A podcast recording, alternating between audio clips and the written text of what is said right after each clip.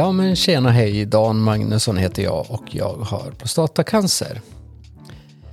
Idag har jag haft ett någon slags ja, nästan avslutande samtal kan man väl säga, eller summerande samtal eh, med läkare på onkologen då i Gävle. Eh, det var samma Jessica som jag träffade redan eh, förra året inför strålningen och när det bestämdes. Och hon har jobbat på Eh, hon har varit på röntgen nu ett tag här och det är en del i hennes utbildning då. Men ja, hur som helst, det här liksom är väl en summering av alltihopa och vi, vi pratade om väldigt, väldigt eh, varierande. Jag tror vi höll på säkert en timme eller någonting. Så det var kiss och bajs och erektion och mina iskalla pirrande ben och ja, men så, om man summerar det så var det mer av informationsart och några av de här grejerna är, liksom, finns inte så mycket att göra just nu med tajmingen. Så att några tänker jag ta vidare till annan sjukvård, då, bland annat kirurgen och kanske också hälsocentralen. Vi pratade också en hel del om eh, lymfstrålningen, det här strålningen av lymfer som man gör i Uppsala och Stockholm men inte i Gävle. För det är ju det här med procentuella risken för återfall då. då. Och eh, jag har ju kollat lite grann på det nu. Eh, det finns ju bland annat något som heter Yale Formula som man kan fylla i. Det finns massor med sådana här. Jag testade några. Och i princip så uppfyller väl jag eh, kriterierna för att jag är liksom i den här stora risken och där man också kanske då ska stråla lymfkörtlarna. Jag har också kollat på det här med, det finns ju nationella riktlinjer. Eh, det här har jag pratat om i avsnitt 5, då, fakta och info. Och det finns ju risk för återfall. Eh, och där bland annat då lymfkörtlarna är nämnda.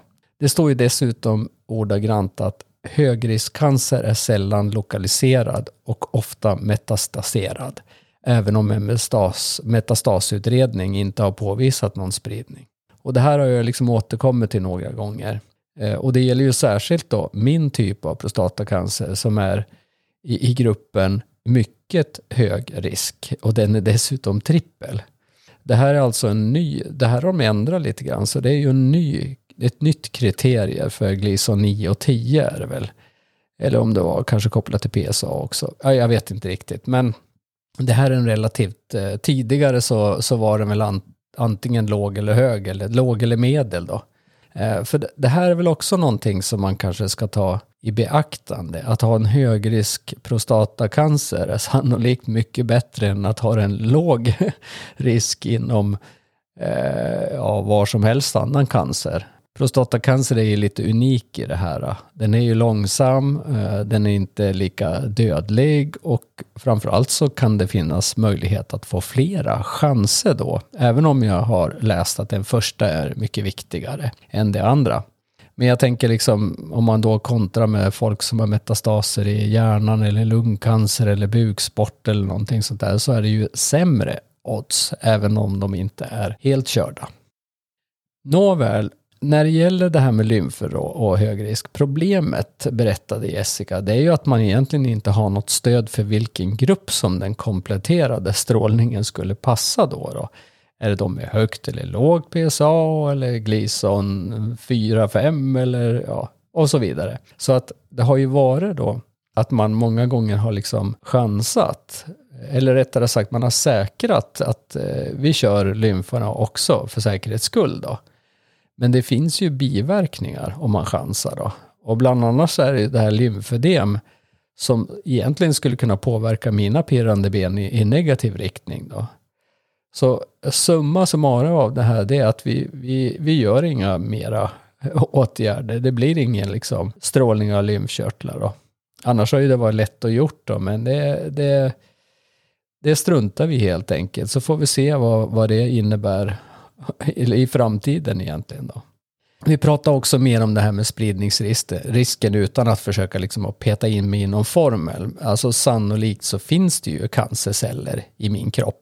Och eh, det, det, så här är det ju i regel när man upptäcker eh, att det finns cancerceller i, på, på andra platser Eh, och själva strålningen är ju också så att den ska ju stråla cancerceller. Men den drabbar ju också friska celler, men de friska cellerna har mycket bättre förmåga att återhämta sig. Så det är väl därför man har tajmat det här med tider också med, ja, med bracki och den här dagliga strålningen. Det är liksom tajmat för det då.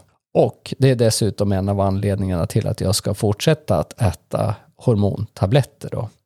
Och, och tanken med det, det är att även, de eventuella kvarvarande cancercellerna ska hindra från att dela sig och istället så ska de dö ut då. Så det är ju tanken då. Och därför man käkar också då så pass lång tid. Eh, så tabletterna som jag äter heter Bicalutamid och jag ska äta dem i ytterligare två år. Shit. så det är alltså liksom 24 istället för 18 månader som jag hade tänkt då. Och för det är ju inte kul att käka och ligga på en låg hormonnivå. Eh, de här vallningarna pratar vi om då. Hon såg ju dessutom min solfjäder som jag brukar med mig när det är som värst. Eh, när det börjar svettas i huvudet då. Men det är ju så här att det finns ju en liten chans att vallningarna blir lindrigare när väl kroppen fattar att den får inget mer testosteron utan den ska ligga på den här låga nivån. Så vi får ju hoppas att det, att det blir så i alla fall. Det finns inte alls några garantier för det.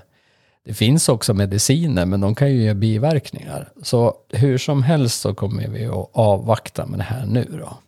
Eh, ja, vad ska man då säga mer om det här då? Jag kan ju säga det att vi pratar om en massa andra saker också som har med diagnos att göra och lite annat. Men jag tänkte att det kanske jag återkommer till i något särskilt som handlar just om det. Om diagnosen och, och vården i allmänhet.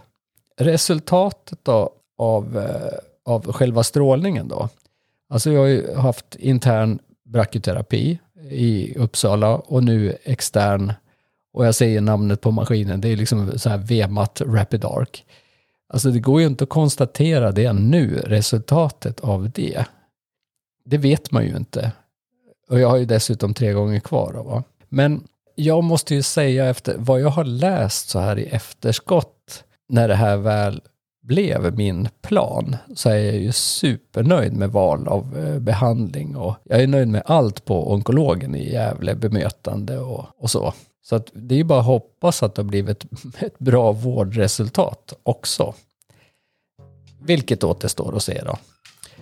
Så vad som väntar mig nu då, det är ju att eh, jag kommer att ta PSA var tredje månad. Eh, och jag har också både läst och hörde nu av Jessica att det, det, den här med PSA och bounce, det är risk att den liksom studsar upp igen under den här eh, tiden också. Så Målet är ju snarare liksom att om 12 månader, då ska det vara noll.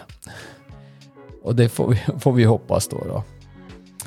Och, och, det är ju också som jag har nämnt tidigare, det tar ju liksom inte slut här. Nu är strålningen, ja, är du frisk nu då? Hur fan ska man veta det? Det vet man ju inte. Så det är liksom bara att haka på då.